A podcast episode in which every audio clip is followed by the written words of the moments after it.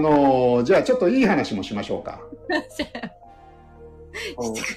病気の話の続きでね。えっと、天然痘って、じゃあ、とにかく根絶はしたじゃないですか。はい。他にもね、根絶した病気ってあるんですよ。うん。あの、牛疫っていう牛の病気なんですけど、うん。これね、牛が感染すると、ものすごく感染力が強くて、うん。しかも、あの、死んでしまうんですね。うん。なので、この牛疫ウイルスっていうのは非常に危険なものなんですけどうん、これもね、えー日本では割と早く、大正11年にもう根絶してるんですけど、じゃあ世界でもやっつけちゃおうという運動を行って、2011年に撲滅が宣言されたと。最近ですね。そうですね、10年前ぐらいですかね。うん。これが天然痘に続いて人類が根絶を達成した2つ目の病気と。ああ、そう、二つ目なんだ。そうなんです。他のは、じゃあ、まだまだ生きてるんですね。そうなんです。でも、えーまあ今、天然痘と牛疫は撲滅達成と。他のは生きてるんだけど、結構いい線いってるんですよ、今。いい線いってる。はい。まず、ポリオ。これ、小児麻痺なんて言ったりするんですね。ポリオっていう病気あるんですけど、これもね、治療法がないんですね。で、ただワクチンはあると。ワクチン打つよね、絶対。ああ、やっぱり打ちますか？ワクチン入ってるんちゃいますうんうんか、うん。なんかああ、やっぱお母さんは偉いね、そういうのね。あ、そう。そうそうそうそう。全然ほら把握してないじゃないですか。うん。子供が何打ってんのかなんて。そうそうそう。まあお母さんは打つ人もおるけど、えなんか、それ4、ななんか4個とか一緒に混ざってるやつに入ってるの。ああ、混合ワクチンってやつね。うん。でポリオは、じゃあ日本では打つと。うん。で、えっと、これもね、今、世界中でやっつけようっていうことになっていて、うんうん。日本ではもちろんもうないんですけど、うん世界でも大体50人ぐらいまで来てるんですね。あ、そう、あ50人。はい。うーん。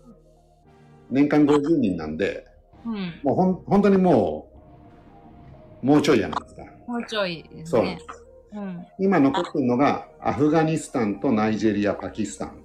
この3つですけど、まあ、ここの3つは結構ね、紛争地帯でもあったりして、なかなかね、うん、この最終局面に来て、えーちょっと足踏み状態が続いてるんだけど、なんとかやれないかなとうん。いうことで、僕はちょっと注目してるんですね。うん。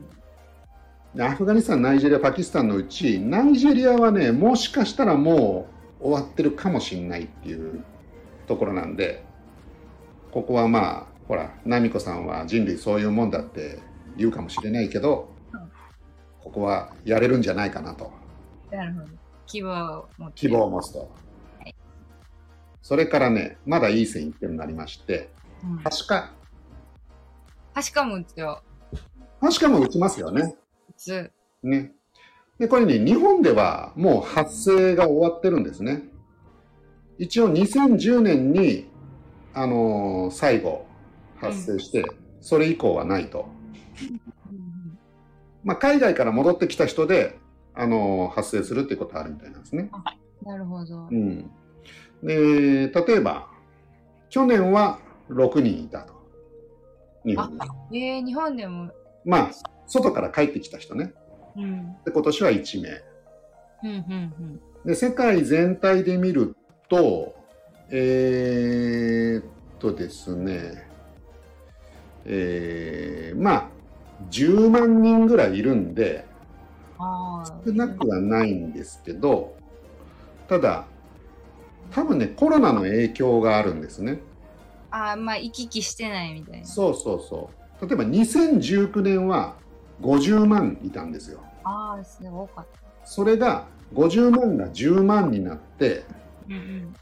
で2021年の集計っていうのはまだ終わってないんですけどうん50万10万2万ぐらい23万だいぶ減りました。そうなんだいぶ減ってるんですよ、なのでこれ結構いい線いってんじゃないかなとうんであとねこれあと風神ってあるじゃないですか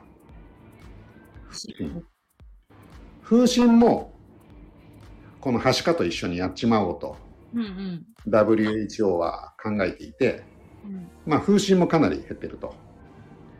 で特に日本はこれ風神ね根絶のチャンス結構来てるんじゃないかなと。シンってあれかな？男の人売ってくださいねみたいになってる。そうですあの男の人が大人になってになったら危なない。ったらやばいですよっていうやつなんですけどこれ国立感染症のデータをちょっと昨日見てみたんですけどえーっとね2022年まあまだ途中ですけどうん。2人なんです。2名。うんうんで去年が12名うんで2020年が100名まあこれも多分コロナの影響で。2019年は2298人だから激減してるってことなんですね。でみんな動かんくなったから。そうなんですそうなんです。うん。なので風神はこれ根絶のチャンスを迎えてんじゃないかなと。日本でね。今ならってことか。そうなんです。うんうん。あとはまあこれも牛の病気ですけど口蹄疫ってあるじゃないですかうん。あれもね、あのー一旦広がっちゃうと、かなり牛を、まあ、殺さないといけなくなっちゃうってことで、まあ、かわいそうだっていう部分もあるしね。あのーこれも世界で協力して根絶しようと。うーん。日本では一応、もう国内にはない。なので、外から入ってこなければ、うんあの発生はしないという状況ですね。まあそんな風にね一応世界ではあのいろんな病気に対して根絶に向かってですね頑張ってる状況はあるんですね。いろんな努力をしてる人はいると。いろんな努力でも次から次に出てくるみたいな感じなんかな。まあ新しいああコロナみたいな感じで。コロナとか、その、猿とか。そうですね、サル痘はなんで出てきてるのかってのは、不気味ですよね。これはもう、ヒロリンさんに聞いてみたいですね。どう思いますかって。いや、そうですね。はい。ひろりんさんもじゃあ次。いや、ほら、さっきのあの、天然痘が、まあ、それぞれアメリカとロシアで、いまだにね、隠し持ってるってなるじゃないですか。うん。だサル痘もどっかから出てきてんじゃねえかなという感じもしちゃいますよね。なんかそういう、あのーもうコロナの時もあったけど、いろんな話が出ますもんね。もう今ほんでネットやから、一人の人が言ったらなんかそれ広がって、何がほんまなんみたいな。確かにね、そうですね。あのーもう、いろんな尾ひれ歯ひれついてね、で、なんか、ね、これは陰謀だみたいなことでね。多分あるし、はいなんかそれなんかほんまっぽいなみたいなのもしなんかどうなんでしょうねああいうのって実は、あのー CIA が中国でばらまいたみたいとな、かね。うん、ことを言ったりとかありますもんね。そうどどその中中国のなんか何あの屋台やったんちゃうのと思ったらああ、はい。いろんな研究所やったとか。とか、はい、そうなんですよね。まあまあどれが本物かわかんないけどまあでもこうやっていろんなね病気に対して知識を持っているし今ね結構減ってきてるものがあるんでねうんできればこの機会にやっつけてほしいなとやっつけてほしいな。そうなんですよ。うん。